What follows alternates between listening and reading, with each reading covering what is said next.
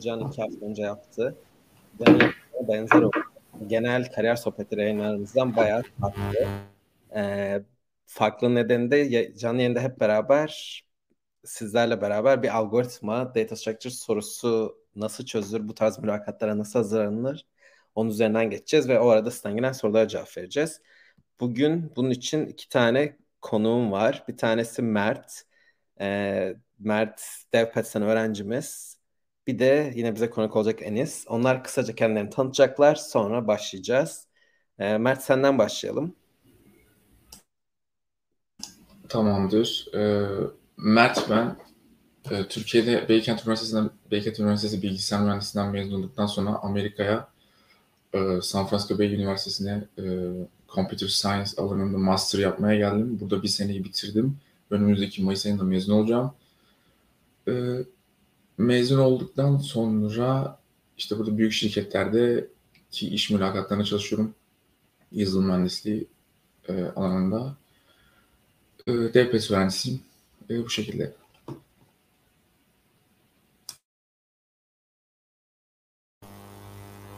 Evet, seni tanıyalım mı? Tabii ki. E, ben Enis Arık. E, yaklaşık 4 e, senedir yazılım sektöründeyim. Şu an Türkiye'de özel bir şirkette çalışmaktayım. Yaklaşık 3 ay oldu. Bilgisayar bilimlerinden mezun olmadığım için kendimi veri yapıları ve algoritmalar konusunda geliştirmeye çalışıyorum. O şekilde. O zaman tamam. Teşekkür ediyoruz. Şimdi e, gelen sorularla başlayalım biraz. Hızlıca onların üzerinden ya da şöyle yapalım istiyorsanız. E, size sorayım. Bir deneme mülakatı başlayıp biraz sorulara bakıp sonra yine deneme mülakatıyla devam edebiliriz. Belki en güzeli o. Biraz ara vermiş oluruz. E, sizden ilk hanginizle başlayalım? Gönüllü olmak isteyen hanginiz? İstiyorsan Mert'le başlayalım. Çünkü Mert derslerden de alışkın olduğu için e, formata, lojistik kısmına işin. E, sonra senle devam ederiz. E, çünkü biz normalde Quip kullanıyoruz. Sende Quip hesabın olmayabilir. E, yani Google Drive da kullanabilir senin için. Mert'le başlayalım derim Mert. Sana da uygunsa. Tabii ki uygun. E, Mert dil tercihin var mı yoksa? Ee, yani fark etmez. Türkçe İngilizce anlamında mı? Evet. Türkçe olabilir, İngilizce olabilir. Ama Türkçe de yapabiliriz. Türkçe yapalım. Tamam. tamam. Normalde derslerde bu kadar anlayışlı değilim Mert biliyor ama canlı yayının stresi de var büyük ihtimalle o yüzden. Ee, şimdi ben ekranımı paylaşacağım. Ee, sizin de görebilmeniz için. Ee, Mert'le beraber normal mülakatlardaki bir soru, yani tam aslında normal mülakatlardaki gibi demek de çok doğru değil. Tabii ki bu deneme ortamında olduğumuz için e, Mert sana dokümanı paylaşmadım. Sana paylaşayım e, deneme ortam yani deneme ortamında olması bunu ben derslerde aslında çok söylerim. Şimdi normal mülakatlarda bizim işimiz ya da hani biz mülakat eğitim verirken söylediğimiz şey, mülakat eğitmenlerini yetiştirirken söylediğimiz şey olabildiğince fazla sinyal almaya çalışın. Bazı konularda aday başarısız onun üzerine gitmenin çok bir anlamı yok başka konuya geçin, başka alana geçin, başka davranışsal bir soru sorun, başka teknik bir soru sorun ki yeteri kadar sinyal sinyal toplayın. Ee, ama hani bu tarz deneme mülakatlarında derslerde pek onu yapmıyorum ben kasti olarak. Çünkü buradaki amacımız aslında sonuçta benim Mert'i veya işte Enis'i değerlendirmek değil. Hani bu, buradan bir şeyler öğrenebilecekleri bir, bir, bir derinlemesine girmemiz gerekiyor ki bazı konularda hani de hataların çünkü hatalarını anlamanın ötesinde nasıl düzeltebilecekleri, bazı davranışları nasıl geliştirebilecekleri, bazı şeylerin yeniden nasıl unutacaklarını vesaire vermemiz gerekiyor. Bunun için de bazen böyle olabildiğince dibe gitmek, tekrar tekrar aynı şeyleri söylemek, yapmaya çalışmak çok faydalı olabiliyor. E, Mert de az önce söyledi, yayından önce konuşuyorduk. Benim de derslerde olanlar bilir. Hep söylediğim bir şeydir. Yani ben bu işi çok çok sporcu veya sanatçı bir insan değilim ama spor ve sanat yani sahne performansına ya da dedim yani bir spora benzetiyorum. Çünkü orada da mesela aynı işte hareketi bin, yüz kere, bin kere bazen on bin kere tekrar edersiniz. Değil mi? Yani sporda bir hareketi ya da işte sahnede aynı şarkıyı da mesela 50 kere çalışırsınız. Ee, bu hani ancak öyle yani öyle bir bilmek bir şeydir yapabilmek çok başka değil mi onu içselleştirmek birazdan mülakat eğitimini de ona benzetiyorum çünkü sonuçta bir performans gösteriyorsunuz burada da hatta performans İngilizce'de direkt hani hava yani adayın performansı nasıldı diye sorulur. E, e, ve yani bunu yapmak için de benzer şekilde bazen bir şeyleri çok ne yapacağınızı çok net bilebilirsiniz ama bütün maddeleri yapmayı da unutabilirsiniz. bu alışkanlık, bu hani zihinsel e, ne denir? O kasların çalışması zaman alıyor. Yani hani muscle memory denen şeyin oturması bu konuda da zaman alıyor. Onun için bazen bu derslerimiz aslında bir yanıyla çok sıkıcı. Çünkü dediğim gibi aynı şeyleri tekrar tekrar yapıyoruz. Ama başka da yolu yok bence bunda bir kişinin kendini geliştirebilmesinin. Bir de son bir şey bazen başkasında başkasının hatalarını çok bariz görebiliyorsunuz ama kendiniz mülakat ortamında mülakat stresinde bunların hiçbirini fark etmeyebiliyorsunuz. Bu da tekrar e, yani dediğim gibi çok gözlenen bir şey, çok normal. Bizim buna önerimiz, bunu tek tek çalışanlar varsa derstekiler yine biliyor. Bunun ödevini çok veriyorum. Bazen onları bunaltacak düzeyde. Ee, yani kendinizi kaydetmeniz. Mesela bilgisayar başına çıkıp kendiniz mülakat yapıyormuş gibi bir soruyu açıklamanız, açıklayarak çözmeniz. Bunu yaparken kendinizi kaydetmeniz. Hatta yani başka biriyle deneme mülakatı yaparken de kaydetmeniz ve sonra kayıtları izlemeniz. Ee, hatta benim şöyle verdiğim bir ödev vardır. Mesela bir sorunun çözümünü anlatın ama soruyu ekranda ne olduğu gözükmesin. Mesela sadece dinleyin ya da yani gözükse bilen dinleyin. Dinlerken e, görüntüyü izlemeyin de sadece konuşmanızı dinleyin 3-4 gün sonra. Soruyu ne kadar anlıyorsunuz sadece dinleyerek? Eğer kendi 3 gün önce, 5 gün önce, bir hafta önce çözdüğünüz soruyu anlamıyorsanız büyük ihtimalle çok kötü bir iş yapıyorsunuz çözümünüzü anlatırken. Ee, eğer hani bu, bu tarz ufak oyunlarla hazırlanabilirsiniz tek başınıza. Okay. Şimdi benzer tavsiyeleri Mert'le yani yeri gelince de daha somut örneklerden de veririz. Ee, Türkçe yapıyoruz dedik Mert. Ondan not almış. Unutmayayım. Mülakat İngilizce'ye dönmeyelim bir anda. Şimdi normal mülakatlar işte merhaba Mert nasılsın? Hangi şirkete başlamak istiyorsun Mert? Google. Google olsun. Bu arada İngilizce de yapabiliriz yani fark etmez. Hani evet. Çünkü e, çok İngilizce terim e, kullanacağımız için. O zaman yani şöyle yapalım istiyorsan mülakat İngilizce yapalım ama aradaki bölmeleri Türkçe girelim. Yani Tamamdır. meta tartışmayı Türkçe yapalım. Ee, Can'da hatırladığım kadarıyla Can baştan sona yaptı sonra tartıştı. Benim biraz tarzım öyle değil. Ee, bir de hani öyle bir tarz farklı olmasını da bence tercihim. Ben hani mülakatta böleceğim. Şurayı şöyle yaptın. Daha iyi nasıl yapabilirdin? Hadi bir daha deneyelim vesaire diyeceğim. Yani böyle bir 3-5 dakikada bir Mert'i böleceğim. Mülakatı böleceğim yani. Okay. Let's begin then Mert. Uh, hi Mert, how are you today? Good, Selim. How are you? I'm good, thanks. Is this still a good time to chat for uh, 20-25 minutes? Yes. Okay. So Şimdi normalde burada bir 5 dakika, 3-5 dakika bir giriş olur. Özgeçmişinden sorular sorarsınız vesaire. Onları atlıyoruz zaman açısından. Ee, bir de özgeçmişim hepinizin elinde yok. Çok anlamlı olmayacak elinizde olmayan bir özgeçmiş üzerinden geçmek diye. Onları atlıyorum. Doğrudan teknik soruya zıplıyorum. Bazen ufak davranışsal sorular da sorulur şirketine göre. Tamam, ondan hani böyle 20-25 dakika dedim. Normalde 45 dakikadır. Bu işte 5 dakika giriş, 5 dakika sonunda sorular için 35 dakika kalır. 35 dakikada bir veya iki tane kodlama sorusu sorulur genelde. Uh, okay, Mert. So let's say you are going to design a data structure. Okay, actually, let, let me change the question. You are going to implement a method, get next method, for a binary search tree. Okay.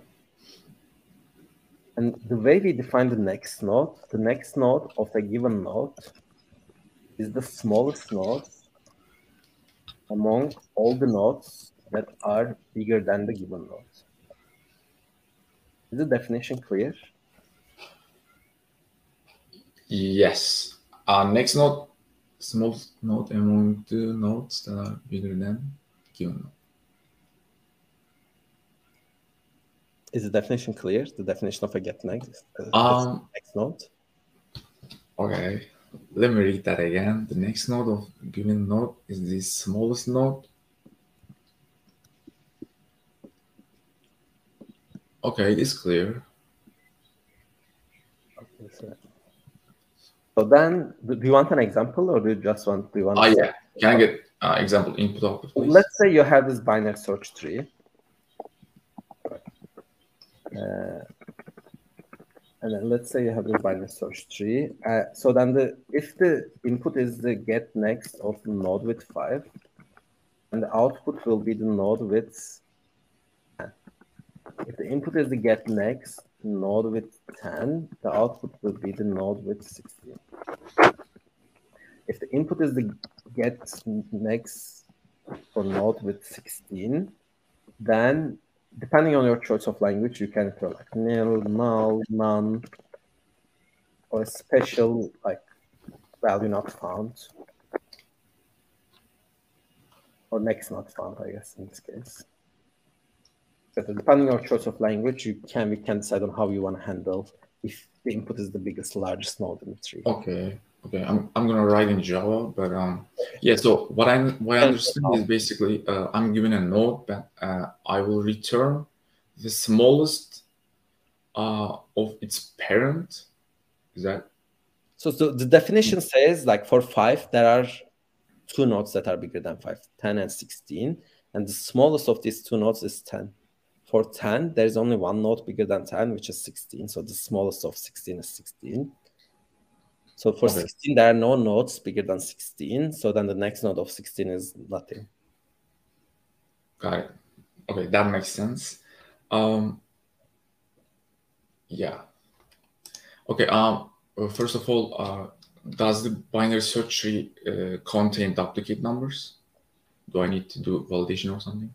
Do you? So what is your guess? Uh, it is not. Okay. Yeah. Usually not, right? Okay. Um, yeah, so so there's a challenge here. Like in the binary search tree, we all know that uh, the left subtree has a small, well, smaller value than, than parent, and right subtree uh, subtree is uh, the bigger. But in here, we might be given a leaf node, uh, as we can see uh, in the input output. So how can we do that? I'm trying to just um, think about it. Hmm. Burada araya giriyorum. Okay. Ee, yani derslerde söylediğim bir şey oluyor yani Mert. İlk adım olarak çözümü ee, function signature mı? Hı? Function signature yazma. Yok. Yani function signature'dan önce çözümü tartışmaya başlamadan önce input output'lar üzerinden gitmek. Örnek vermek. Yeni örnekler evet. vermek. E, çünkü yani bunun nedenle bir soruyu gerçekten doğru anladığınızdan emin olmak için iki e, da, soruyu yani çözümü implement ettikten sonra çözümü yazdıktan sonra geri dönüp test edeceğiniz örnekleri baştan yazmak e, şöyle söyleyeyim çözmeye başladığınız anda zaten bir bakış açısıyla bakıyorsunuz. Kafanızda bir model oluyor soruyu bir yere oturtuyorsunuz. Ondan sonra örnek verdiğinizde zaten o bakış açınızın yansıttığı örnekler oluyor. Ama en baştan daha çözüm düşünmeye başlamadan örnekler üzerinden giderseniz e, sonda yani çözüm çözmeye başlayınca fokuslandığınızda kaçırabileceğiniz örnekleri yakalayabilirsiniz. Bilmiyorum an, anlatabildim ne demek istediğimi. E, yani çünkü baştan dediğim gibi böyle bias olmadan o so- sorunun çözümünüzün e, yani ön yargısına kapılmadan örnek vermek her zaman avantajlı. Bir de dediğim gibi yani soruyu doğru anladığınızdan yüzde yüz emin olmak için en iyi yol. Burada ben aslında bir tane örnek verdim. Üç tane de üzerinden geçtim. Biraz hani o riski azalttım soruyu anlayıp anlamama ama hani soru daha farklı olabilir, daha kompleks olabilir. Bazı edge case'leri nasıl halledeceğiniz net vermemiş olabilirim. Yani tercih ederek etmeyerek. Ee, bir şeyi net söylemedim. Sormanı bekliyordum. Sormadın. Şimdi normalde Binary Search implementation'ın bir kısmında yani get parent vardır. Bir kısmında yoktur. Yani burada ben e, ya in addition to regular yani burada şey neyse çok uzun uzun yazmıyorum ama yani BSD olarak yani klasik binary search direct olarak parent node var varsayabilirsin diyeyim soruyu bir tık daha kolaylaştırmak için. Ya da yani aslında kolaylaştırmak mı bilmiyorum. Mesela bu mülakatın sonunda eğer vakit kalırsa parent node yoksa parent node pointer pointer parent node pardon. Ee, yoksa nasıl olur, nasıl çözersin vesaire gibi detayları da konuşacağız. E, vakit kalırsa. Ama burada hani var varsayalım. Şimdi hmm. ikinci ama dediğim gibi yani bu tarz birincisi bunu sormanı beklerdim. Çünkü bu bence e, yani genel olarak kolaylaştıran, zorlaştıran çözümünü daha temiz çözüp çözememeni. Şimdi çözümü düşünmeden bunu nasıl bilebilirim, niye sormamı bekliyorsun diyebilirsin. Çünkü az önce dedim ki çözümü düşünmeye başlamadan önce örnek yapalım. Binary Search Tree sorular genelde çok klasiktir. Yani hani her data structure hangi soru olursa olsun kullandığın çok temel şeyler var. Mesela tree sorusu varsa her zaman bunu soracaksın. Genel olarak yani ne var tree'de? Tam olarak tree'de sadece child pointer mı, parent pointer'da var mı yok mu? Bu mesela evet. çok önemli, fundamental bir soru. Sorudan bağımsız olarak hani clarify etmesi mantıklı bir şey ve bunu clarify etmek normalde 5-10 saniye. Yani ilk refleks olarak binary search tree'yi gördüğünüzde reflekslerden bir tanesi bunu clarify etmek olmalı bence. Örnek olarak ne örnek yazmak sence burada mantıklı? Hmm. Yani nasıl bir şey yazmak mantıklı olabilir? Yani binary search tree'de herhangi bir edge case düşünüyorum. Yani daha e, daha fazla elemanın olduğu bir şey yazılabilir e, ve e, parent'ın daha büyük olduğu Uh, should I continue with English? Ee, Türkçe mi yani? Yani, yani parent... İngilizce de, ya sen bilirsin. Ee, çünkü aslında bu biraz hala meta tartışmamız. Türkçe devam edebiliriz. Mülakat moduna geri döneceğiz. Tamamdır. Tamamdır. Ee, nasıl bir şey yapılabilir? Yani mesela ya parent not e, pointer'ımız olduğu için hani o, o konuda bir tane şey yapılabilir. Şimdi şöyle, e, bence birinci yani parent not parent notun olması internal bir detay. Ama hmm. input output'ta da yani yapının detay iç internal detaylarına girmiyoruz. Çünkü yani ben bir kullanıcı olarak bir node veriyorum. Sana bir node expect ediyorum. Bir node veriyorum, bir node bekliyorum. Yani sen içeride parent pointer'ın var mı yok mu bir şeyleri nasıl implement ediyorsun beni hiç ilgilendirmiyor. Anlatabiliyor muyum? Yani onun için onu test etmek çok mantıklı değil. Test ederken dışarıdan kullanıcı gözüyle. Ee, ama burada bence genel olarak bir şey söyledin yani daha fazla. Genel olarak ben böyle çok büyük test case'lere karşıyım. Bence her test case'in belli bir amacı olmalı. Hani uf, böyle sırf büyük olsun diye büyük yapmak mantıklı değil ama burada şöyle bir detay var. Yani biz burada mesela şeyi görüyoruz benim yani. Bir seviye yukarı gittiğimiz bir çözüm örneği var. Bir aşağı gittiğimiz örnek var. Yani bunu en azından iki kat yapıp hani aşağı gidiyor muyuz, yukarı gidiyor muyuz vesaire nasıl yaşıyor bunu biraz görmek, içselleştirmek adına en azından ikinci katı yapmak bence bu örnekte mantıklı. Yani sadece daha büyük örnek vermek adına daha büyük örnek verelim demiyorum. Yanlış anlaşılmasın. Ee, yani genel olarak mantıklı olduğunu düşündüğüm için bunu söylüyorum. Bu demin yani bunun reasoning'im de bu. Buradaki şeyim de bu. Ee, çünkü burada çünkü binary search tree kullanıyoruz. Pardon şimdi dilini Java demiştin değil mi? Evet. Ee, bu, bu örnekte yani belli ki ya yukarı yürüyeceğiz ya aşağı yürüyeceğiz. Büyük ihtimalle çözümü o şekilde bulacağız. Onun için hani bunu bir adımda değil iki adımda da bir farklılık var mı yok mu bunu görmek bu tarz bir soruda mantıklı bir yol gibi geliyor bana. Dedim yani çözüm tabii ben biliyorum çözüm ama hani bilmeseydim de büyük ihtimalle öyle gitmek mantıklı olurdu. Ee, orada Enis şu birler kırklık bug'ımız herhalde. Ee, ya da biri sizden elleyen yok değil mi bu arada bu dokümanı? Enis bu arada istiyorsan sen beni mülakat edebilirsin. Genelde onu da yapıyoruz. Ee, yani onu tercih edersen o da uygun benim için. Sen soru hazırlayabilirsin bu arada. Tercihin o yöndeyse. Ee, şimdi kök 10 e, işte 5, 8, 1, 16, 13, 18 daha yaptık. Şimdi ben bu örneği verirken birincisi bu örnek gerçekten valid binary search tree olmalı. Yani, yani olmazsa hem mülakatı interviewer'ınıza kötü bir mesaj yollarsınız hem kendinizi boş boşuna kafanızı karıştırırsınız.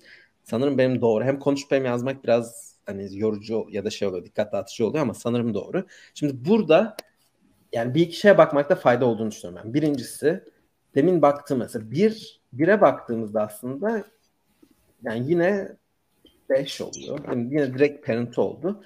Ama mesela 8'e baktığımızda next node 10 oldu.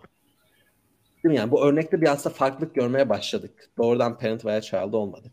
Onun next node'una baktığımızda aynı şekilde bu sefer cevap 13 oldu. Şimdi o zaman bu bu noktada yani bir bu örnek buraya bu kadar örnek bence yeterli aslında artık.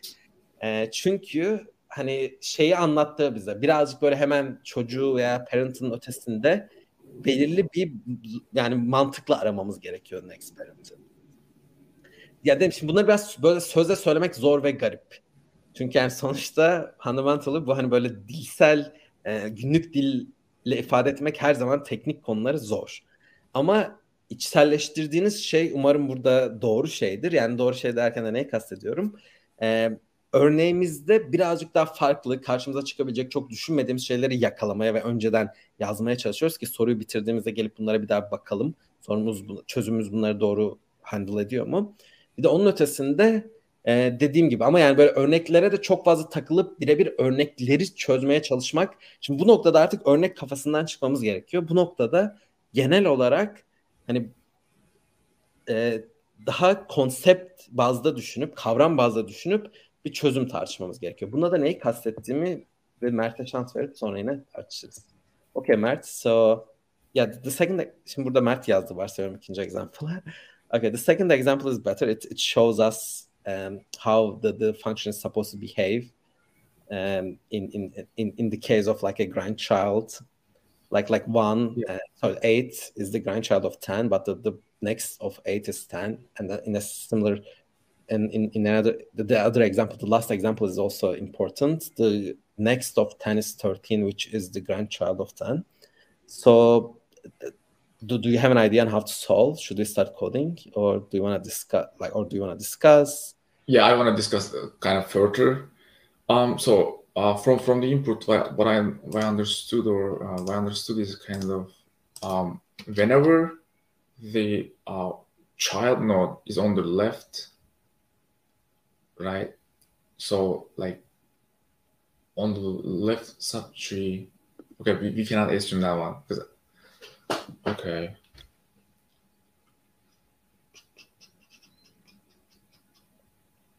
Yeah, so uh, it's for sure that um let me take over. Like um, whenever the uh, number uh, is bigger than the parent node, the root node, it's to be smallest uh, on the right subtree. We can directly go to the uh, smallest value uh, on the right subtree. Um, this shows the uh, get next um, for uh, Note 10.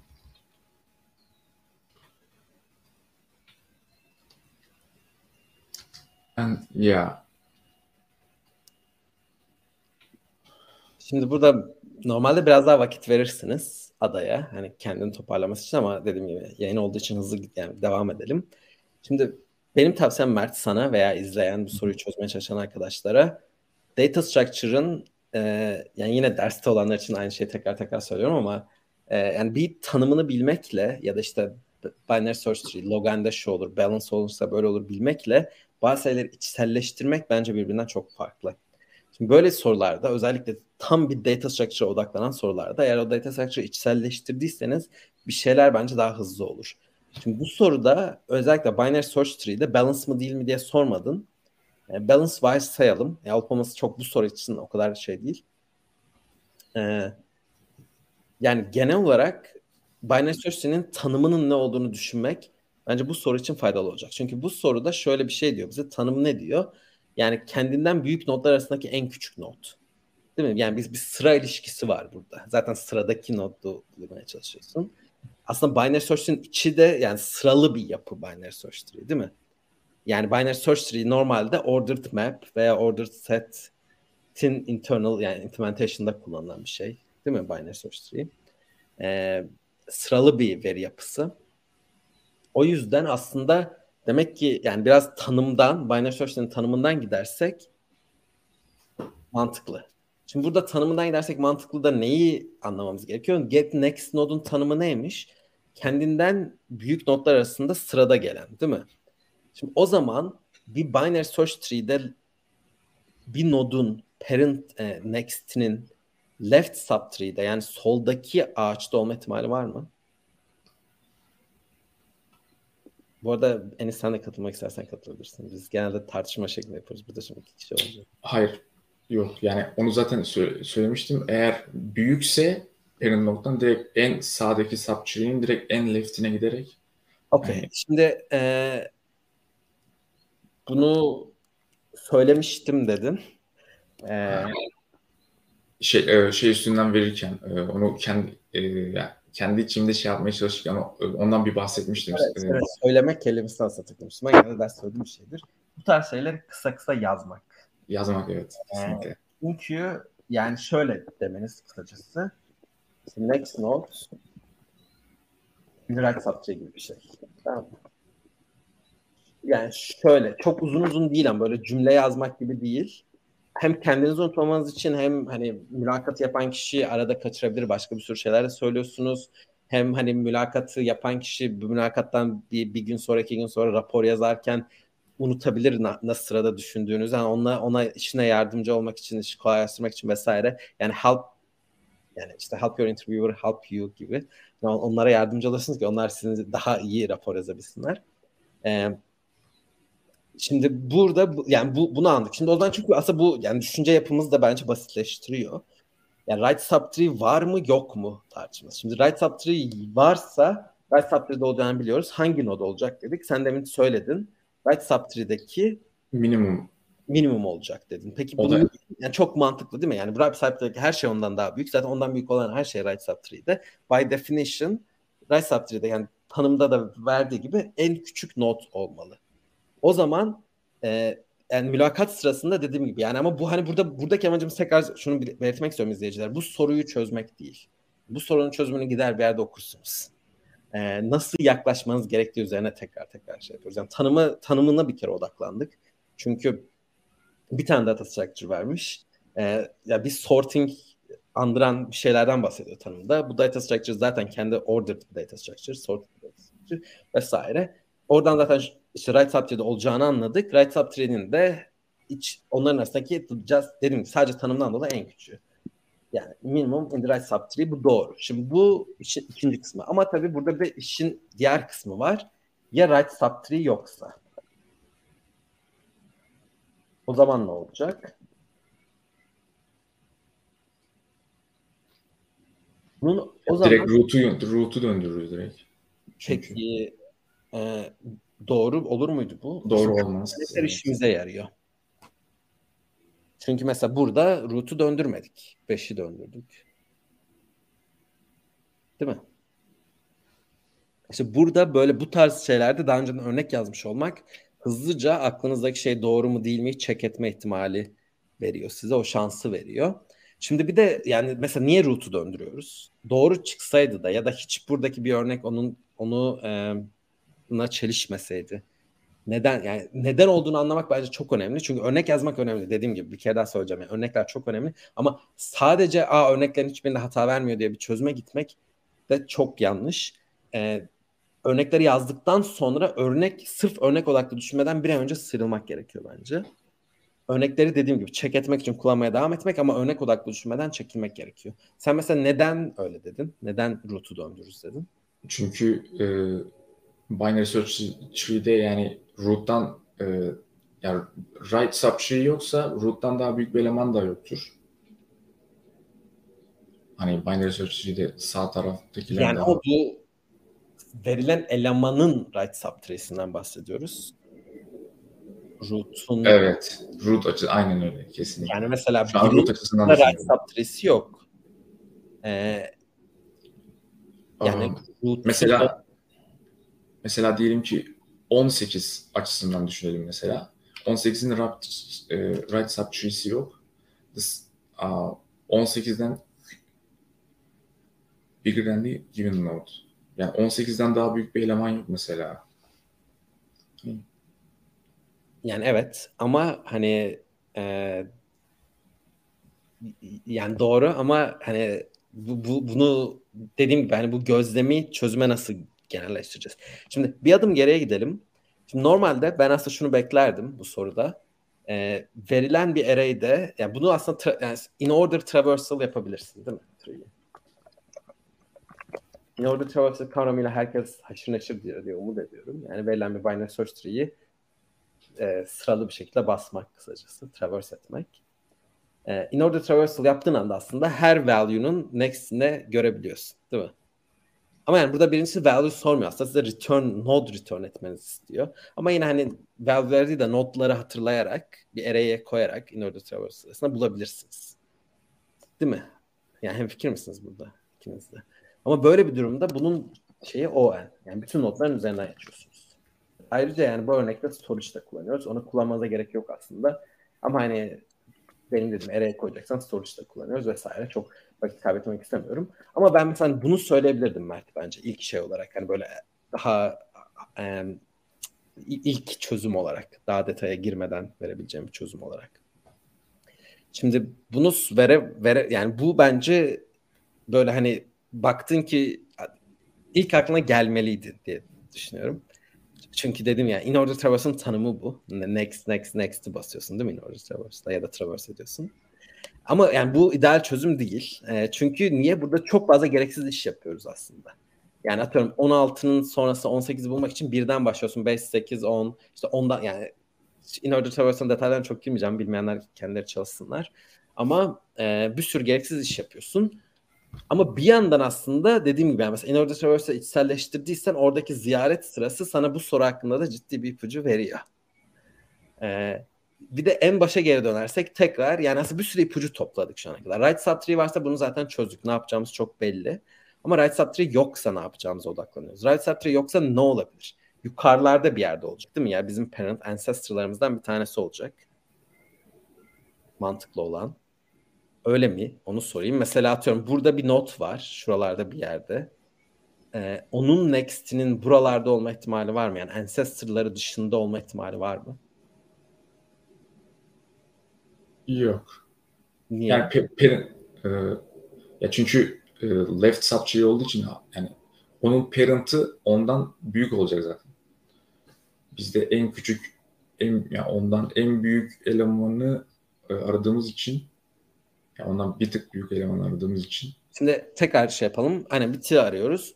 Yukarılarda bir yerde eğer zaten parentların herhangi ancestorların herhangi birinden right subtree'ye zıplayacaksa o ancestor'ın kendisinden büyük olacak değil mi? Evet. Yani burada next no, ancestor'ın kendisinden büyük olacak demek zaten ancestor demek ki bize daha yakın. Peki o zaman yani bu gözlemi de aslında bayağı gözlem yaptık. Değil mi? Peki Ancestor'ımız bizden ne zaman daha büyük oluyor? Mesela 8'in Ancestor ilk Ancestor parent'i 5 ama daha küçük.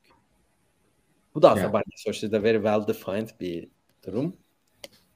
Yani eğer e, sol soldaki şeyse child'sa aynen her zaman right child'san küçük oluyorsun, left child'san büyük, büyük oluyorsun. Aslında bu yani bayağı gözden topladık farkındaysan. Yani yukarı doğru gitmemiz yeterli birincisi değil mi? Ancestor'lara gitmemiz yeterli. Ağaçta başka yere bakmamıza gerek yok. Bunu anladık. Herkes en fikir mi? Enis mi?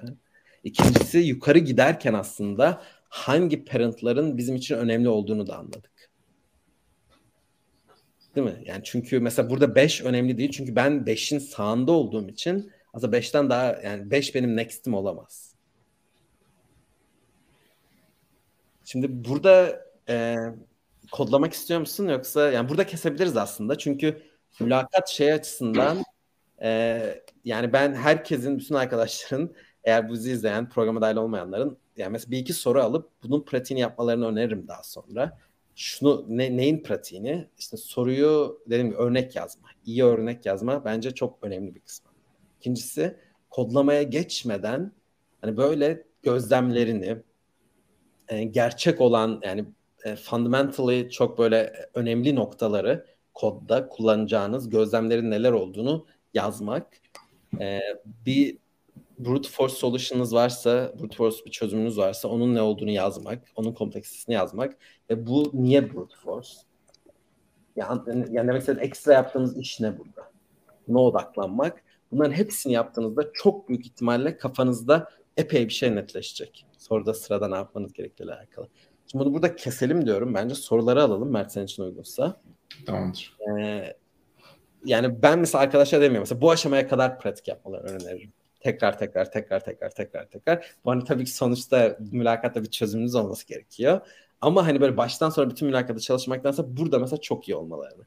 İyi örnek yazma, bu gözlemleri yapma vesaire pratiğini. Enis sen ne istiyorsan birazcık daha buraları hızlı geçip esas çözüm ve kodlama kısmına odaklanırız dedim yani birazcık burada böyle şöyle bakıyoruz mikroskopla. Normalde bunların hepsi mülakatta 3-5 dakikada olan şeyler. Şurada bir yarım saattir konuştuğumuz.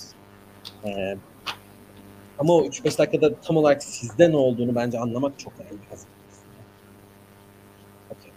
Enis senin herhangi bir sorun var mı? Ee, ben aslında şunu söyleyecektim. Siz şeyden bahsetmiştiniz. Hani bu data structure'ları çok iyi içselleştirmek gerekiyor. Ve e, binary search tree'den bahsedince ben direkt aklıma şey geldi. Hani traversal'lar geldi. Hani oradan acaba traversal yapıp e, direkt onun içinde acaba arayabilir miyim en küçük şeyi? Aynen. Ben o yüzden Mert'e söyledim. Bence evet, o da o benim aklıma yani zaten binary search tree'de traversal'ın direkt aslında sorted ver yani Evet. veriler elde etme yolu olduğunu düşünüp hani ya ilk aklıma bu geldi do en optimal olmayabilir falan gibi bir şey demesini beklerdim. Gerçek mülakatta da beklerim. Evet. Mert Peki, hala evet. Peki şey, e, diyelim hani ben in order traversal yapmak istedim o an. O an aklıma daha iyi bir e, çözüm gelmedi. Orada hani mülakatı yapan kişi durdurup e, tamam işte bunu yapmak istiyorsun ama bu işte aslında tam optimum bir çözüm değil. Muhtemelen bunu diyecek değil mi? Yoksa çöz onu in order'ı çözdürmeyi e, isteyecek mi? Benim belki Yani sorum. açıkçası çok e, ben olsam çözdürmem. Hı hı. Bence sorunun gittiği yer orası değil. Çözmek, sormak istediği şey orası değil ama bu biraz çok gerçekten mülakat yapana da bağlı. E, hani Anladım. mülakatın neresinde olduğunuza da bundan önce bir soru vardı. Mesela atıyorum bundan önce bir şey vardır, bir yerde takılmışsındır. Hani belli görmek istediği bir şey vardır falan. Hani böyle çözür çözülmeme kısmına ben çok spekülte et, etmek doğru değil bence. E, spekülasyon yapmak o konuda. Ama yani bence e, benim önerim onunla yetinmemeniz. Ama bu yetinmemeniz demek ikisinin arasında fark var. Yani brute force'u söyleyip onun brute force olduğunu ya da hani yavaş bir çözüm olduğunu baştan söylemek bence sizin için artı. Hı hı. Hatta demin ben yani derste hep bunu söylerim. Söylemekten öte kısa kısa yazmak. Ama yazmak demek yani böyle her şeyi yazmak demek değil. Satır satır satır satır yazmak değil. Çok kısa not yani böyle net anlaşılır notlar almak ve bununla pratiğini yapmak önceden mülakattan önce. Yani yani bence örnek soru örnek soruyu anlayarak anladığınızdan emin olursunuz. Örnek verirsiniz. Örnek verme soruyu anlamanın hala bir alt dalı benim gözümde. Hem de sorunun sonundaki teste hazırlık. Sonra çözümü bence anlatmak ama anlatırken ufak notlar almak. Çok uzun cümlelerle değil. Ama anlatmak demek kodu okumak demek değil. Yani anlatırken işte bir loop'um olacak, i sıfırdan 10'a gidecek, ikinci bir loop'um olacak, j 5'ten 7'ye gidecek falan gibi şeyler diyorsanız yani böyle loop, i, j, işte ne bileyim ite, e, insert falan gibi böyle şeyler çok kullanıyorsanız kod okumaya çalışıyor olabilirsiniz anlatmak yerine. Yani insan beyni için e, yazıl yani bir dil değil o. Yani insanların onu takip etmesi anlaması çok zor.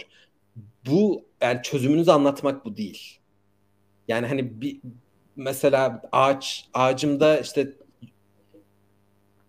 yani şöyle demek var işte loop'um olacak. i sıfırdan n'e kadar gidecek. İkincisinde j i'den n'e kadar gidecek. İşte array'e i artı c artı bilmem ne insert edeceğim demek var. Bir de işte bir double loop içinde e, işte e, sum of işte two cubes'u hesaplayıp şuna koyacağım demek bir şey. An- anlatabiliyor muyum? Yani hani şimdi somut örnek bunu birebir e, soru örneğinde seninkinde denk gelirse ya da sen benim mülakat yapacağım bilmiyorum.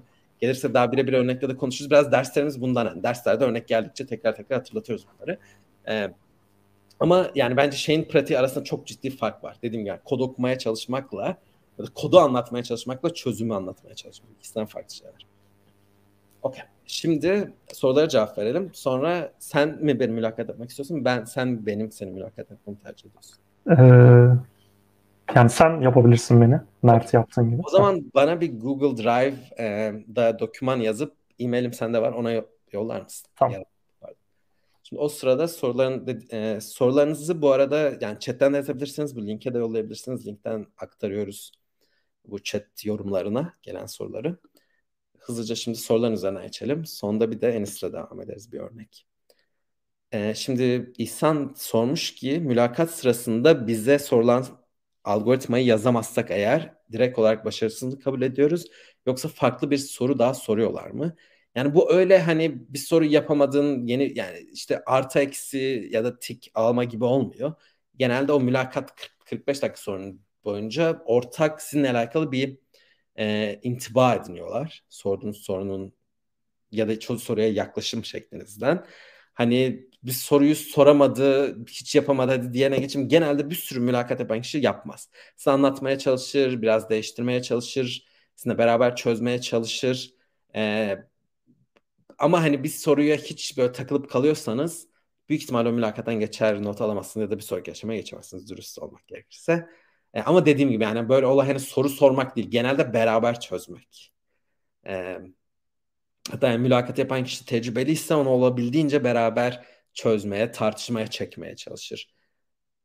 Ben derslerde mesela Mert de biliyor yani mülakata giren kişi olarak da bunu yapmaya çalışmanızı çok öneririm ve bunun pratiğini yaptırmaya çalışıyorum.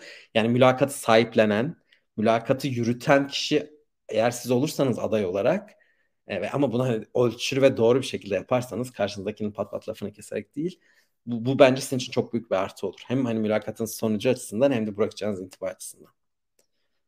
E, DPS'e başvurabilmek için hangi seviyede olmamız gerekir? Örneğin lead code'da medium soruları çözebilmek için çözebilmek gibi DPS'e katılmak için hazır olana kadar beklemeliyim, bekleyelim mi? Yoksa her seviyede başvurula başvurabilir miyiz? Çok teşekkürler demiş. Şimdi bunda değişik önerilerimiz var. Biz genel olarak data structures ve algorithms dediğimiz ve bir dilde en iyi bir dilde iyi kodlama bilmeyi öneriyoruz minimum requirement olarak. Hatta tercihen object oriented bir dilde.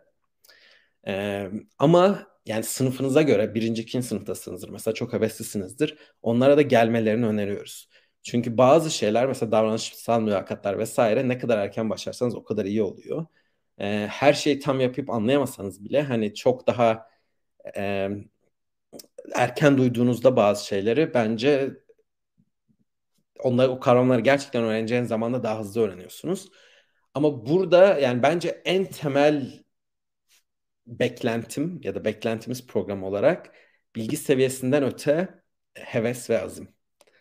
Eğer yani azminiz varsa hevesliyseniz vakit ayırabilecek ya vakit ayırmak bir de yani somut olarak haftada en az 3-4 saat 10-15 saate kadar çıkabilecek şekilde vakit ayırabiliyor olmanız gerekiyor. Seviyenize, neyi ne kadar bildiğinize, ne, ne, ne, nerede ne kadar iyi olduğunuza göre. Sence Mert başka bir şey var mı? Eklemek istediğim bir şey var mı? Yok. Yani, yani şöyle şöyle söyleyebilirim. Ee, ben kendim nasıldım diye düşünüyorum. Hani lead code üstüne örnek vermiş. Medium soruları çözebilmek gibi. Yani ben, e, ben toplamda 30-40 kadar soru çözmüştüm ben e, Easy Medium arasında ama hani yani her türlü e, yani eğer veri yapılarını çok iyi biliyorsa Selim abinin de dediği gibi başvurabilir yani şansını deneyebilir. O zaman devam edelim. O zaman devam edelim. Ee, arkadaş bu değil. ee, pardon yani Get Next orada neyse soruyu kapattık şimdi dediğim gibi ama değildi. Ee, pardon bir sonraki soru. Mülakatlarda genel olarak sadece yani bu aslında bir önceki soruya biraz benziyor herhalde. Yanında İhsan sormuştu. Yani biz, biz ya mesele bence bir soru veya birden fazla soruda değerlendir. Genelde bir buçuk iki soru sorarlar. Ama hani dediğim gibi yani mesele böyle bir soruda iki soruda değerlendirmek değil. Mesele genel olarak nasıl kod yazdınız, nasıl problemlere yaklaştınız. Hani bir soruda, üç soruda, beş soruda çok büyük farklılıklar yoktur. Genelde iki soru soruyorlarsa hani daha önce gördüğü, ezberlediği bir soru muydu acaba falan gibi. Yani bundan kuşku duymaya da olabilir. Biraz böyle ısınma sorusu sorarlar. Hani kendilerince zor soruya yapam yani kolay soru yapamayacak biriyle hani 45 dakika zor soru tartışmak istemezler. Ondan bir sürü mülakat yapan kişi önce bir hafif bir soru sorar. Sonra ya onun üzerine ekler ya da yeni bir soruya geçer. Ee, ama hani burada dediğim gibi yani 3 sorunun ikisini yaptığın gibi bir bakış açısı olmuyor genelde. Hani genel düşünüyor 45 dakikada ya da 40 dakikada ben bu kişi işe alınsaydı bugün ben buna mühendis olsaydım çalışmaktan keyif alır mıydım almaz mıydıma bakıyorlar dediğim gibi hani öyle 3 sorunun 5 5 sorunun 3'ünü yaptın işte birini yarım yaptın yüzlerinden 70 falan gibi değil. Ee, Google gibi şirketlerde mülakat aşamasında teknik açıdan kötü bir imaj, imaj oluştuğunda diğer başvurularınız için kötü bir etki bırakıyor mu? Teşekkürler. Genelde red aldığınızda bir sürü firma bir yıl boyunca değerlendirmez. Minimum 6-7 ay hatta yani 9-10 ay. Ee, onun da nedeni yani hani çok anlamlı bir değişiklik olacağına inanmazlar 6-7 ayda 8 ayda. E, bu yani kötü bir imaj ya hem evet hem hayır. Ne kadar kötü reddedildiğinizle de alakalı. Şimdi bu kararı veren insanlar. Yani biz siz işe başvurum sorumlusu, recruiter daha önceden yapmış ve hani böyle en kötü ya bu aday hiçbir şey bilmiyor gibi geri bildirim almış birine bir daha şans vermek istemeyebilir diye düşünüyorum. Çünkü yani o vakti başka birinde değerlendirmek ister. Ama hani aradan 3 yıl geçmiştir. O arada çok iyi bir yerde çalışmışsınızdır. O başka. Hani bunun böyle bir kesin cevabı yok.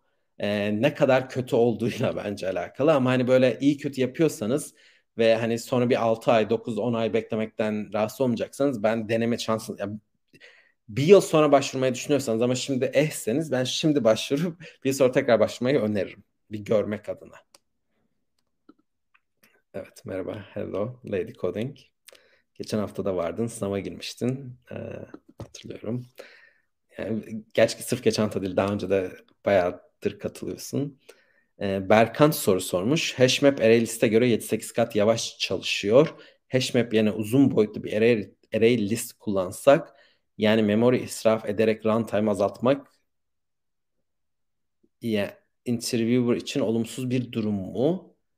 Ee, şimdi birincisi yani zaten azaltabileceğiniz durumlar var, azaltamayacağınız durumlar var. Ee, yani biraz rastgele olmuş bir soru bence.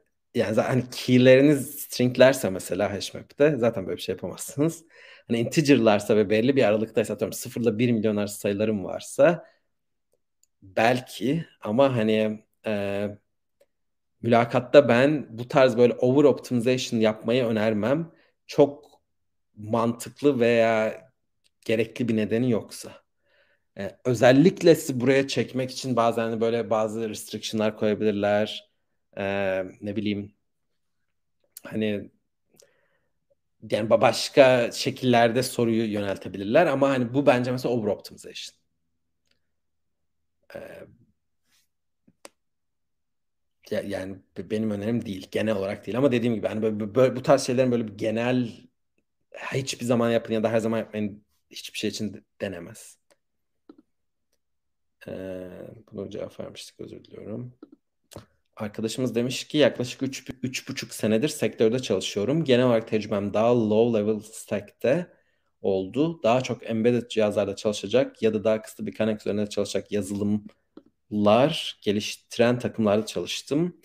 Bu yüzden web gibi alanlarda tecrübem yok ve bilgim çok kısıtlı ancak giriş seviyesi olmayan roller için büyük firmaların mülakatlarının sitemizden mülakat aşamasının olması benim ne olursa olsun bu açımı kendi kendime kapatmam mı gerekiyor? E, sitemizden mülakat olması ile alakalı bir yorum mu var? Onu anlamadım ama o kısmı. Sadece mülakatı geçebilmek için sitemizden, oh, pardon soru geliyormuş. Sa- sadece mülakatı geçebilmek için sitemizden öğrenmek biraz daha garip geliyor. İyi yayınlar demiş. Yani evet var.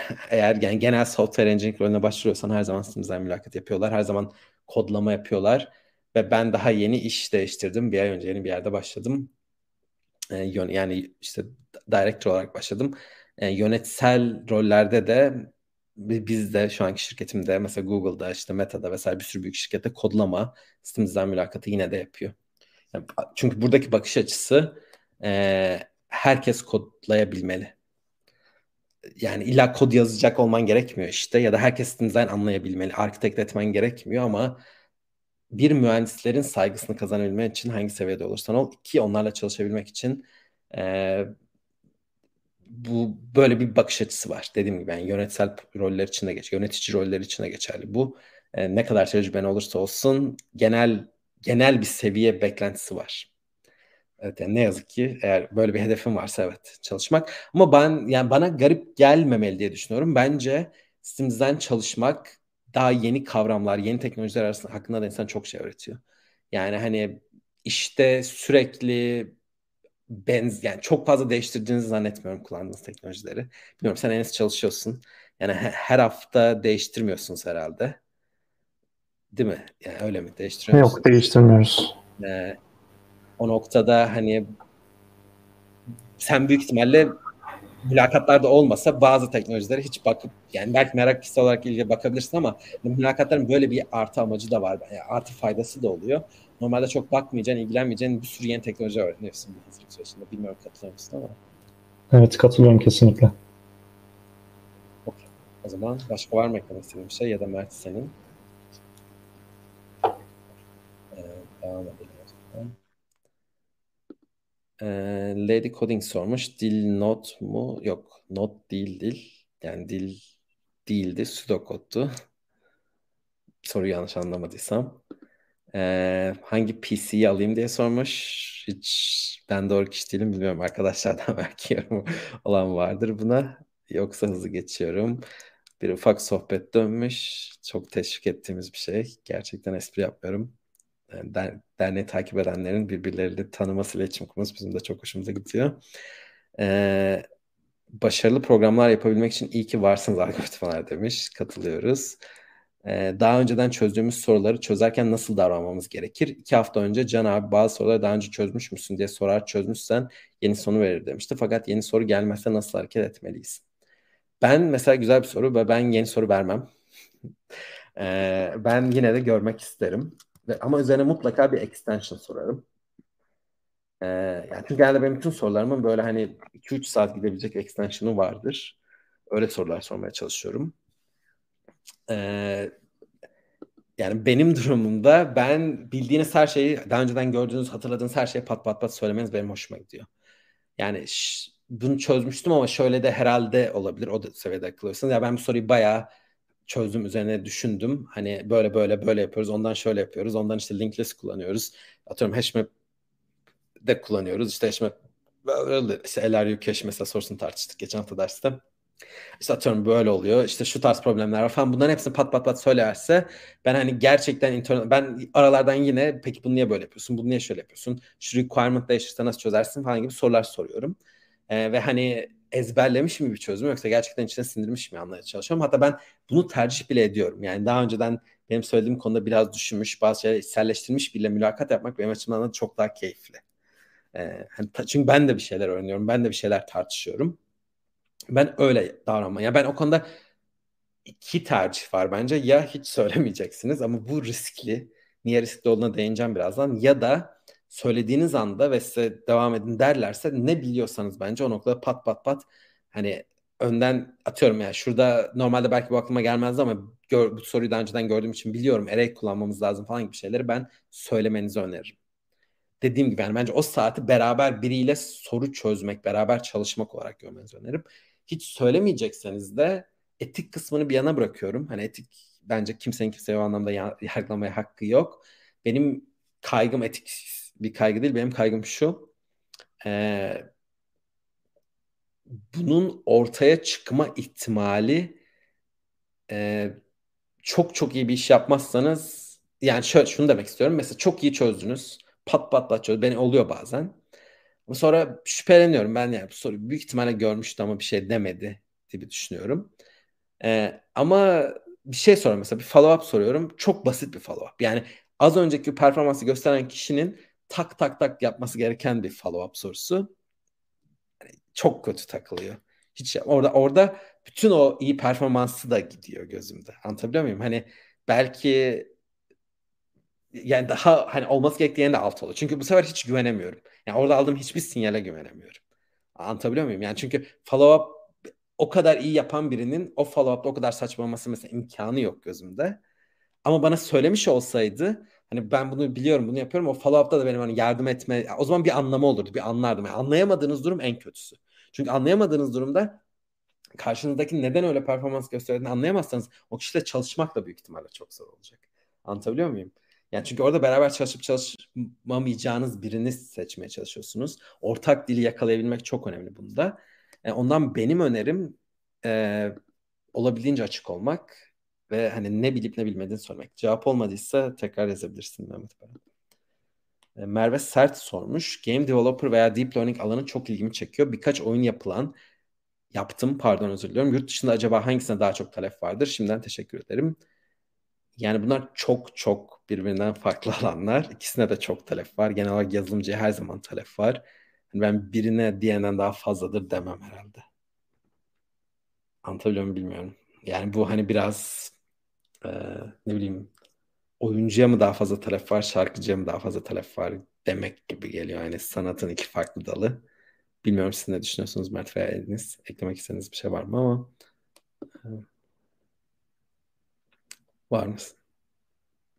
Okey. O zaman devam ediyorum. Yoksa e, merhaba. ML, AI, AI ML içinde veri yapıları soruluyor mu yoksa AI'nin temelleri üzerine mi yoğunlaşıyor? Teşekkürler.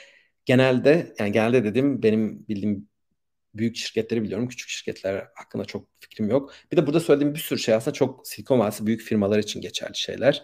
Yani onu başta söylemeyi unuttum. Hani Türkiye'deki firmalar çok farklı şekilde mülakat yapıyor biliyorum.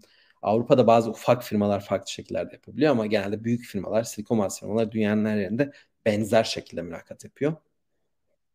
E, onlar için mutlaka bir coding round, işte data structures falan olur. Üzerine ek bir veya iki tane AI, ML odaklı oturum olur.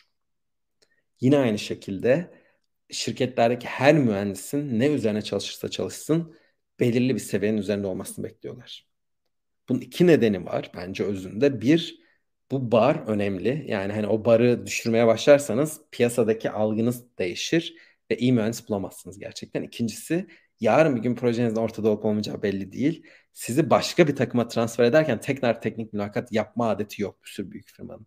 Yani firma içindeki herkes belli bir seviyenin üzerinde ne çalıştığından bağımsız olarak böylece yani takım değiştirirken vesaire bu tarz kaygılar yok. Yani ondan mesela çok spesifik UI'yi çok iyi bilen ya da birini ararken bile bu mülakatları yapıyorlar. Çünkü yarın bir gün o proje bittiğinde o kişi başka bir yere geçtiğinde e, her yerde çalışabilsin istiyorlar bu mühendisler. Yani böyle bir yere çok odaklı ama onun dışında bir şey bilmeyen ya da başka projede çalışamayacak kişiler istemiyorlar.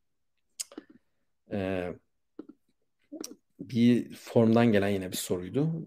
Mülakatlarda kodun temiz yapılandırılması önemli mi? Ben önemli olduğunu düşünüyorum. İki açıdan yine. Bir, mülakat sizin nasıl mühendis olacağınızın 20 dakikalık, 30 dakikalık, işte 45 dakikalık bir mini fragmanı gibi.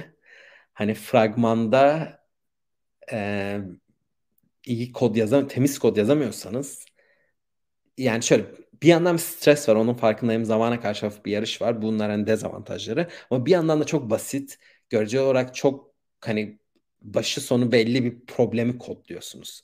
O açıdan da yani temiz kod yazmak daha kolay buradan baktığınızda. Ee, o yüzden hani onu orada yapmak zorlanıyorsanız ileride çok daha büyük bir code base'de çok daha zorlanabilirsiniz diye düşünüyorum ben. Bence önemli. İkinci önemi de bence temiz kod yazmak mülakatta sizin şansınızı, başarı ihtimalinizi arttırıyor. Çünkü olası hatalarınızı hani bazı şeyler değişirse mesela requirement değişirse falan onları koda adapte edebilme ihtimalinizi arttırıyor. Tamam. Okey o zaman sorular bu kadardı. Bir saat çok hızlı geçti bir saat. Ee, ama şey yapalım. Ee, Enis'le devam edelim. Ee, şimdi Enes'in ekranı ekranımı paylaşacağım bir dakika.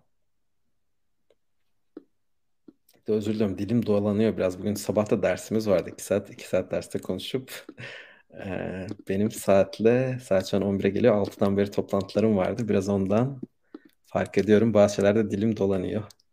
E, şimdi Enis senle ben yapıyordum mülakatı. İngilizce mi Türkçe mi? Bir tercihim var mı? E, fark etmez. bir tercihim yok. Okay. Şimdi Türkçe zaman... yapabiliriz aslında. Ee, Okey o zaman Türkçe yapacaksak soru farklı bir soru soralım sana bence. Bir, şimdi bu temiz kod falan da sorular geldi ya şey soru sormaya çalışmak istiyorum. Hani kodu temiz yazmanın sana faydalı olabileceği bir soru düşünmeye çalışıyorum. Yani bunu örneklendirme açısından. Soruları önceden toplasaydık aslında ya da önceden soruları toplamaya çalıştık da yazmamıştı arkadaşlar.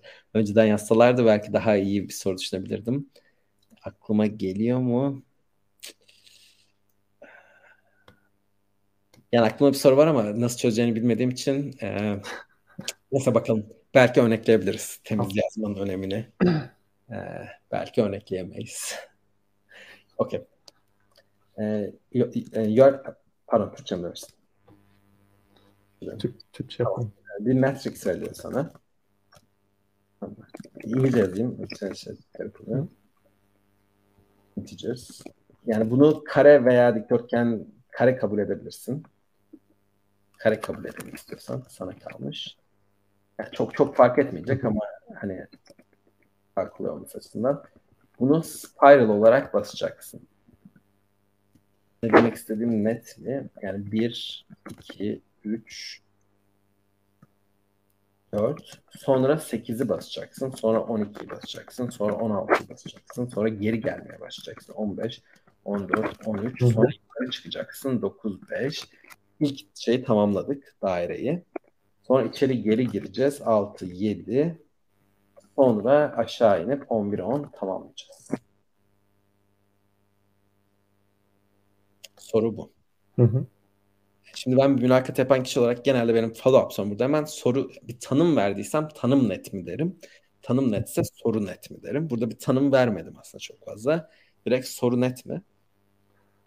Ee, soruyu ben tekrar edeyim yani anladığım şekilde. Soru net e, bir matrix integer veriliyor. Daha sonra ben bunu e, spiral olacak şekilde ve saat yönünde olacak şekilde e, print etmem gerekiyor. Dıştan içe evet. Dıştan içe doğru print. Dıştan içe doğru. E, square olduğuna eminiz. Square olarak verilecek. Evet. E,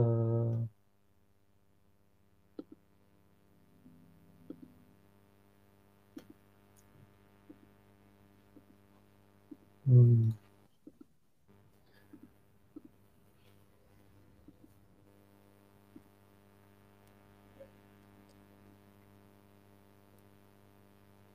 Okey şimdi e, Şimdi sadece soruyu düzgün bir şekilde anlayıp anlamadım ben. E, düşünüyorum da. bu tarz sessizlik çok Evet. iyi değil. iyi işaret. Evet. E, yani beni kendine ya beni bir kaynak olarak kullanmalısın. Hı hı.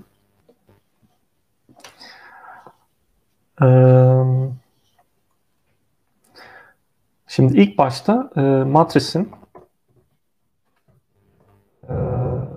başlangıç noktasından başlıyorum. Şöyle belki yazabilirim. Ve sağa doğru gidiyorum. Daha sonra bitim noktasından tekrar aşağıya doğru gidiyorum. Daha sonra bitim noktasından tekrar sola doğru gidiyorum. Tekrar yukarıya çıkıyorum. Ama burada e, artık şu ilk satırı aslında taradığım için, onun üzerinden geçtiğim için artık onun üzerinden geçemeyeceğim. E, benim matrisim aslında küçülmüş oluyor. Sonra tekrardan ne kadar küçülmüş oluyor? Şu ilk satırım gitmiş oluyor. Son e, kolon gitmiş oluyor. En alttaki satır ve şu en soldaki satır git, e, pardon kolon gitmiş oluyor. E, yani en dıştaki çerçevesi aslında gitmiş oluyor ve ortadaki kısım kalıyor.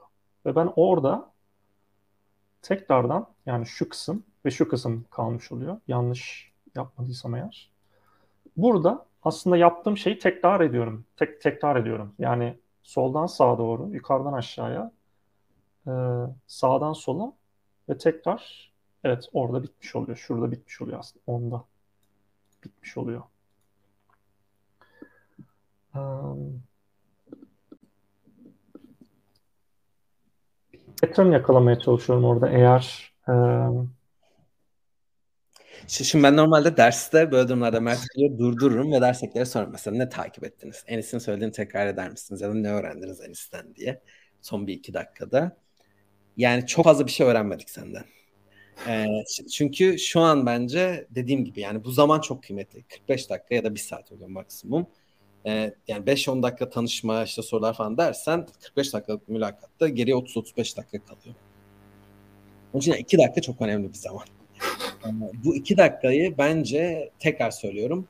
Ee, yani bir biz bir ifade yazdın sadece oraya ama onun ne olduğunu yani bunu başka biri gelse bir şey ifade etmeyecek şu aşamada bu bir. Aslında daha farklı, daha fazla şeyler söyledin. Yani bilmiyorum bunu bilinçli mi söyledin? Yani mesela dört direction'da print etmekten bahsedin. Aslında bunu yani iki, iki tane tekrar var aslında bu soruda değil mi? Bir, bir basma işini dört kere tekrar ediyoruz. Sonra bunu, bunu bir de içeri geldikçe tekrar tekrar yani dörtlü tekrar bir kere daha tekrar ediyoruz, bir kere daha tekrar ediyoruz vesaire. Ama şimdi bir adım geriye gelirsek, demin de bir şey söylemiştim, örnek. Hı hı. Bu sorularda böyle çok, senin bir mute diyeceğim eğer sakıncası yoksa arada bir şey geliyor. Gazete. Ee, bu tarz sorularda e, yani genel olarak böyle çok çok soru çünkü çok standart yani kare matrixler var. Ee, böyle hani çok fazla örnek vermeye bence gerek yok. Ama genelde kare matrixli sorularda ya da bu tarz standart sorular, buna benzeyen sorularda bir iki şeyi test etmekte fayda vardır. Bunun üzerinde ben sana söyleyeyim tek ve çift sayı. Yani kenar çift mi tek mi? Genelde bu buna göre farklılık yaklaşılabilir, yaklaşamayabilir bu tarz sorularda. Eğer dikdörtgen deseydi hani boyu mu geniş, eni mi geniş? Mesela öyle dikdörtgenleri test etmen. Bir hani öyle boyu geniş dikdörtgen, bir eni geniş dik, yani en, en e, doğru mu söylüyorum? Yani bir bir dik diye yanlara doğru genişlemek dikdörtgen, bir boyu uzamış dikdörtgeni e, denemeni önerirdim ben. Çünkü hani soru ne olursa olsun. Anlatabiliyor muyum? Yani hani burada zaten kare olduğu için yapı doğal olarak boyutlar değişebilir. Ama büyük ihtimalle hani tek ve çift dışında çok da fazla bir değişiklik olmayacak. Anlatabiliyor muyum? Çünkü yani zaten beşlik bir aslında çok recursive bir yapı var değil mi? Mesela onluk bir şeyde çöz bitirdiğin anda içeri girdiğinde dokuzlukta aynısına basıyorsun. Sonra sekizlikte aynısına basıyorsun. Yedilik falan. Yani 8'likte basıyorsun. Çünkü iki tane azalıyor. Altılıkta, dörtlükte ya da işte tek sayısı hep tek tek tek geliyor. O yüzden bir tek bir çift denemek mantıklı bence burada. Anlatabildim bilmiyorum. Ama mesela soruyu böyle bir çılgın bir şey olsaydı hani 5'ten sonra 2 atlıyorsaydık yana falan hani belki denemen gereken kare çeşitleri farklı olabilirdi. Ya izleyen arkadaşlar da net mi bilmiyorum ama neden iki tane denemek yeterli? Çünkü burada mesela ilk başta dört dörtlük bir kareden başladık. Sonrasında iki ikilik karede aynı şeyi yapmamız gerekiyor. Değil mi? Yani bu 6 altılık bir orijinal kare olsaydı en dışarıyı basacaktık. Sonra 4 dörtlükte aynı şeyi yapacaktık. 2 ikilikten yani aynı şeyleri yani tek ve çift sayı olmasına göre aslında bir farklılık yok. Ee, iç, içeride yani tek farklı faktör burada tek mi kenarı çift mi kenarını sundum. Bunu ondan test etmek, bu iki tane farklı en azından test kesi yazmak bence önemli. Ve bir farklılık var mı onu gözlemlemek. Hiçbir farklılık da olmayabilir. Ama alışkanlık olarak yüzde yüz emin olmadığın müddetçe ben alışkanlık olarak bunu ikisini de yazmanı öneririm ve tekrar söylüyorum test kezden başlamanı öneririm her zaman için. Ama şimdi sen tabii derslere gelmediğin için hani böyle böyle bununla bir böyle bir expectation'ımız yok hani bunu niye bilmiyorsun gibi. Ee, şimdi benimki soruyu kopyala yapıştır yaparken o kalmış şeyimde. Ee, neyse şimdi şu an yazmakla işte 25'lik yazmakla uğraşamayacağım ama yani 25 tane de ne olduğunu yani üçlük de yapabilirdik aslında daha kolay olurdu. Üçlük yapsaydık keşke o zaman. Mesela üçlüyü yapalım. Ee, yani hani bunu basarken 1, 2, 3, 7, 11, 19, 5, 6 olacak. Şimdi ama yani üçlükteki şöyle bir problem var. Tak diye bittiği için aslında paterni görmende problem olabilir. Yani beşliği görmek bir açıdan senin açından daha iyi olabilirdi. Bir patern var mı yok mu?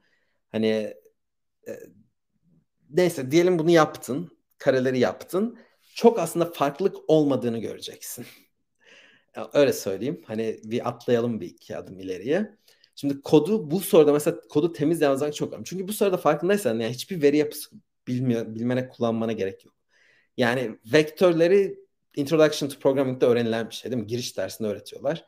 Ve hani e, yani bir şeyleri basıyorsun. Yani bir loop'lar yazacaksın belli. Hani ne array yani başka bir atıyorum list, linked list kullanmana gerek var, ne tree kullanmana gerek var, ne hash map kullanmana gerek var vesaire. Aslında hiçbir şey kullanmana gerek yok. Ee, o yüzden aslında bu soru ilginç bir yandan. Ama bir yandan da ben yani zorlanıyorsun sanırım. Ama genel olarak çok da insanların zorlandığı bir soru. Çünkü temiz kod yazmak, organize kod yazmak bu soruyu çok zorla çok kolay arasındaki çizgide değiştiriyor bence. Şimdi burada temiz kod yazmak ne demek? Temiz kod yazmak demek bence koddaki olası paternleri önceden yakalamak demek. Dört tane e, direction'dan bahsettik ama burada aslında şöyle bir durum var. Ben bunu yani derslerde söylerim yani bölmeyi bu şekilde bölmeyi daha doğru buluyorum. Üçlük şeyler halinde. Çünkü o zaman gerçekten tam simetrik oluyor sorunun tamamı. Yani 1 2 3 bir grup e, 4, 8, 12 başka bir grup. E, 16, 15, 14 başka bir grup. Yani 5, 9 ve 13 de başka bir grup. Niye böyle öneriyorum bu tarz sorularda? Tekrar söylüyorum. Yani bu bu soru bu soruda yani buradaki amacım bu soruyu çözerken böyle ayrını öğretmek kesinlikle değil. Buradaki amacım nasıl patern çıkarmak. Çünkü niye? Bu sefer gerçekten tam bir patern. Bir yerde başlıyorsun. N-1 kadar gidiyorsun. Değil mi? N4 ise burada 3 tane basıyorsun.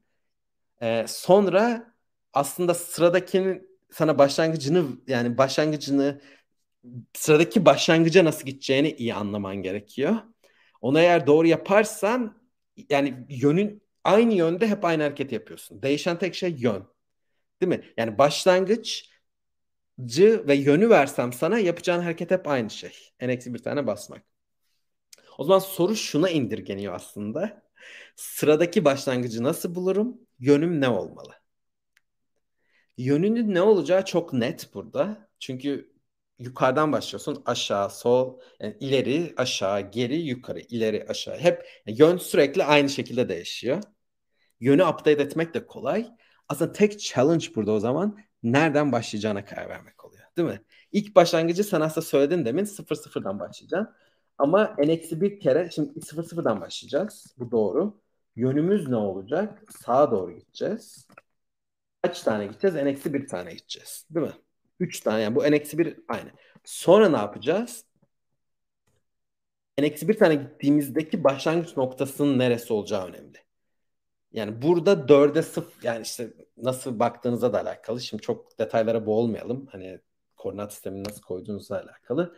Ama hani 4'e 0 diyelim. Değil mi? E, 4'e 0'da buluyoruz. Burada aşağı gideceğiz. Aşağı oku kısa yolunu bilmiyorum. Bilen varsa söylerse. Neyse aşağı ok olacak burada. E, çok uzun süredir Google Docs kullanmadım ama aşağı ok diyemiş. Yani şöyle bir şey yapayım. Ee, yine n-eksi bir tane gideceğiz vesaire. Sonra nereye geleceğiz işte? Eksi 4 eksi pardon 4 dedim ama 3 olacak özür diliyorum. İşte 3 eksi 3'e geleceğiz. Burada geriye doğru gideceğiz. Yine n-eksi bir kere gideceğiz. Sonra nereye geleceğiz? İşte 0 eksi 3'e geleceğiz. Burada da artık şöyle yapayım yukarıyı da. Yukarı doğru gideceğiz. Yine eksi bir tane gideceğiz. Bundan sonraki turda n-eksi, n-eksi 3 tane aslında yani çok birbirine benzeyecek ama n-3 eksi tane gideceğiz değil mi? Çünkü yani karelerimiz 2 2 azalacak. Şimdi aslında bunu böyle bunu gözlemlediğin anda bunu koda dökmek bence çok kolay. Çünkü zaten yani kod gibi duruyor değil mi? Yani n-1 bir, bir çapı gideceğin yani yönün uzunluğunu ne kadar azaltacağın her aşamada belli. Eksi ikili bir loop olacak bir yerlerde. değil mi? Bir de yön değiştiren bir loop olacak. Bunlar da çok net. Hani ben hatta yönü de yani 0, 0, 0 1, 1, 0, eksi, 0, eksi 1, eksi 1, 0 diye ifade etmenizi öneririm. Ee, yani direkt update'i yani sıradaki value'yu nasıl vereceğinizi yani update'i e, anlatabiliyor muyum bilmiyorum ne demek istediğimi. Yani bunu hani bundansa bu aslında 0 1 yönü. Değil mi? Pardon 1 0 yönü. Çok özür diliyorum. Ee, bu aslında aşağı doğru gittiğimiz için 0 eksi 1 yönü vesaire vesaire. Yani hani bu şekilde yaklaşmanızı öneririm. Şimdi beyaz tahta olmadığı için zor olur biraz dokümanda ama e, ya bunları güncellemek de çok zor değil. Bir kere yazdığınızda hep update şey aynı. Hani gerçekten için tek esprisi sıradaki başlangıç noktam ne? O da aslında o kadar ilginç değil. Niye değil? Yani çünkü, çünkü bunun birkaç tane yolu var. Birincisi yani çok onu da ödev olarak bakalım izleyiciye. Çünkü hani çok fazla 3 step'te ileri gitmek istemiyorum. Bunlara bunu herkes içselleştirirse bence sıradaki yani onu eklemek çok kolay. Şimdi bir daha geri adım atarsak Enes, e, sana çok çözme şans vermedim özür diliyorum ama e, yani burada vermek çalıştığım mesaj net mi? Onu senin üzerinde konuşalım. İnşallah izleyiciyi yansıtırız. Yani amaç sadece bu soruyu çözmek olmamalı. Anlatabiliyor muyum? Yani bu soruda böyle yaparım olmamalı. Yani paternleri nasıl bulabileceğimiz üzerine konuştuk. Kod hiç yazamadım daha. Yani sen, eğer sende netse kod yazma denemesini yapabiliriz. Ama yani patern bulmak, paternleştirmek net mi? Evet kesinlikle yani sen anlattıktan sonra kafamda biraz daha net oturdu. Bir de matematiksel olarak anlattığın için o paterni çok daha e, düzgün bir şekilde Değil mi yani? E, Çünkü bunu kafamdan çok kolaylaştırıyor. Peki kodlamak ister misin? E, kodlamak isterim ama şurada benim bir e, sorum olacak. E, mesela burada yön dedik işte 0-0'dan başlıyoruz. 1-0'a gidiyor bu değil mi? Bu 1-0 Yön dediğimiz... Yönüm 1-0. Ha, yönüm 1-0. Tamam. Yani 0-0 1-0 yapıyorum, 2-0 yapıyorum, 3-0. Yönü de dediğim gibi yani pair. Çünkü şimdi de burada konuşmadık ama eğer böyle yaparsanız yönü yani 2 2D'de ifade ederseniz E, bu soruyu mesela 3D'ye ben generalize etmek istersem küp veriyorum, kare değil. Çok daha kolay olur işiniz. Anlatabiliyor muyum? Yani eğer böyle paternler üzerinden giderseniz, matematiksel olarak yönü ifade ederseniz bunları generalize etmek de çok kolay. Yani 3D, 4D, 5D ne olursa. Ee, burada yani yönü ben daha kodda ifade edilebilecek, düzgün ifade edilebilecek, update edilebilecek bir şekilde ifade ederim. Yani inan tanımlayıp işte down, up falan ben önermem dediğim gibi. Ben, bence doğru yol değil. Yani bir generalize etmeyi çok zorlaştırıyor. Ee, iki yani gereksiz. Çünkü burada zaten yönün kendisini update için kullanabilirsin. Sana bir koordinat veriliyor nasıl yapacağım belli. Ben bunu şey gibi düşünmüştüm aslında böyle e, koordinat gibi değil de böyle işte matris, işte e, row'lar, işte satırlar var, kolonlar var. İlk e, sayı buradaki işte indeks e, row'u gösteriyor aslında. Ya doğru öyle yani zaten. O da, o da yani hani evet. matrixlerin hepsi 2D data structure ya da 3D MD data structure kaç dimension olduğuna bağlı olarak. Hı hı. Ee, yani öyle de düşünebilirsin. Hani bence o bir şey değil. Ama burada hani yapmaya çalıştığım şey baş, yani bir patern yakaladık. Dört tane kere aynı şeyi tekrar ediyoruz. Yani onun ön için ne önemli? Başlangıcı ve yönünü bildiğin anda hani n eksi bir kere saymak çok basit bir işlem. Onu ona karar verdik. Kaç kere sayacağımızı bulmak basit bir işlem vesaire. Bunların hepsini yaptık. Şimdi bunu koda yani burada bence tek bir trik kaldı kodlarken. Şurası galiba. 3'ten 6'ya atlamak. Anlatabiliyor muyum? Yani çünkü burada 3'ten yani bir ar, bir kere daha gidiyoruz. Bir sonrakinin başlangıcını veriyor. Bir kere daha gidiyoruz. Bir sonrakinin başlangıcını veriyor. Bir kere daha gidiyoruz. Bir sonrakinin başlangıcını veriyor. Burada öyle değil. Bunu nasıl yapacağım? Bunun çeşitli yolları var. Ee, ama hani onu da o kadarını bırakmak istiyorum. Kodlamak ister misin? İstemezsen ee... hissetme. Zaten yeni süresi bitti. Ee, yani hani kodlarsan biraz temiz kod vesaire. Şimdi aslında arkadaş temiz kod sunmuştu. Ben biraz daha organize kodu anlatır gibi oldum burada. Hani kodu yazmaya başlamadan nasıl organize edersiniz ama temiz kodun içinde bu da var bence. Anlatabiliyor muyum? Baştan belli bir sistem kurmak, baştan fonksiyonların vesaire. Burada aslında bence yani bir sürü fonksiyonda şimdiden konuşmadan konuştuk. Yani update fonksiyonu olmalı bir tane. Yani bir koordinat veriyorsun, yön veriyorsun, sana sıradaki yönü söylüyor. Ee, mesela böyle yazarsan çok daha temiz yazıyor. Yani update işte reduce mu diyeceksin ya da işte ne diyeceksen n-1 n-3'e çeviren fonksiyon olmalı. Ve bence şu ipucunu da vereyim o zaman. Update yani yani sıradaki startı verecek bir fonksiyon yazmak da bence işini çok kolaylaştırır. Ama şimdi şöyle yapalım. Ee, yazmak istemiyorsun sanırım. Ama yani yazman dediğim gibi yani değil. Şöyle yapabiliriz Selim. Ee, belki sen bize gösterebilirsin nasıl, hani sen olsaydın burada nasıl yazardın? Şimdi ee... yani ben genel hatlarıyla verdim aslında Aha. kodu. C++'da yazayım o. Ee, 11.20 ee, yani 11.30'da benim kapatmam gerekiyor ama e, ya şu yorumu bir kere paylaşmak istiyorum. İhsan ben bunu çözmüştüm daha önce ama çok karışık bir kod benimki. Yanlış hatırlamıyorsam lead kod üzerine spiral matrix diye geçiyor. Aynen. Ee, şimdi kodlayayım o zaman ben. Yani şöyle ben aslında derslerde çok böyle baştan sona kodlamıyorum. Benim yani mock mülakat ben kendi çö- sorduğum çöz- soruyu kodlamıyorum hiçbir zaman. Ee, ba- yani benim çözümümü görmek istiyorsanız bana soru sormalarını e, yani benim mock mülakat yaptıklarını da ancak kodluyorum. Mert. Çünkü yani şöyle bir yanlış mesaj da vermek istemiyorum. Hani bunun doğru çözümü budur. Alın bunu öğrenin gibi değil. Ee, ama yani yayın izleyen arkadaşlar için bir kerelik bir istisna yap yapalım mı diye düşünüyorum şu an. Ee, yapalım mı Mert yoksa ortak şeyimizden daha genel prensibimizden devam edelim mi? Bilmiyorum seni sen bilirsin. Ee, vaktimiz var 10 dakika 10 dakikada yapalım o zaman. Şimdi e, önce demin açık kalan kısmı anlatayım o zaman nasıl yapacağımızı. Çünkü sonunda yetiştiremezsek. Include'ları falan geçiyorum kodda. E, ama yani bir, bir yere atlamıştık. Nasıl, nasıl e, sıradaki başlangıcı bulacağımızı hatırlarsanız. E, demin de dediğim gibi yani bu aslında sadece şurada bir problem oluyor. Çünkü burada 1'e gitmek yerine 6'ya gidiyoruz. Bunu yapmanın birkaç yolu var. Birincisi yapabileceğiniz şey not saymak. E, not saymak ne demek? Yani, yani en dışta her zaman n çarpı 4 tane yani oluyor. Pardon n eksi 1 çarpı 4 tane. Zaten yani esprisi oluyor. Dört kere aynı loop'u döndürüyorsunuz. Hani yani bu, bu e, kodu nasıl yazacağımıza bağlı olarak yani biri ben genelde bunu böyle hani dört ayrı loop yaz yani hani bir dışarıda loop olsun sıfırdan dörde yapmayı sevmiyorum. Dediğim gibi yani ben bir, bir, bir loop içinde e, verilen nokta up yönü ve hani length'i göre sıradaki şeyi tahmin ediyorum. Yani bir seferde yazmayı seviyorum. Şimdi birazdan vakit kalırsa yazarım görür net olur. Benim yaptığım gibi çözümlerde hani böyle bir tek loop içinde yazılan çözümlerde nodu saymak bir yol. Yani çünkü en, en ekstra 4 tane de içeri gireceğini biliyorsun.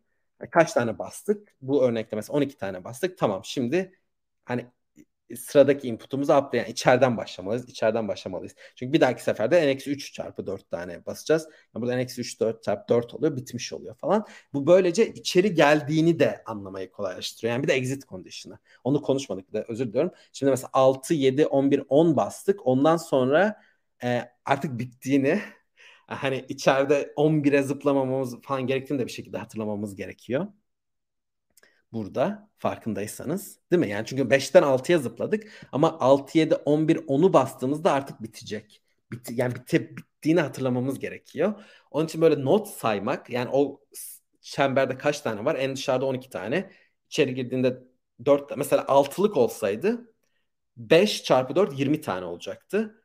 İçeri zıpladığımızda 12 tane olacaktı bu örnekteki gibi. Sonra 4 tane olacaktı. Sonra 0 tane olacaktı.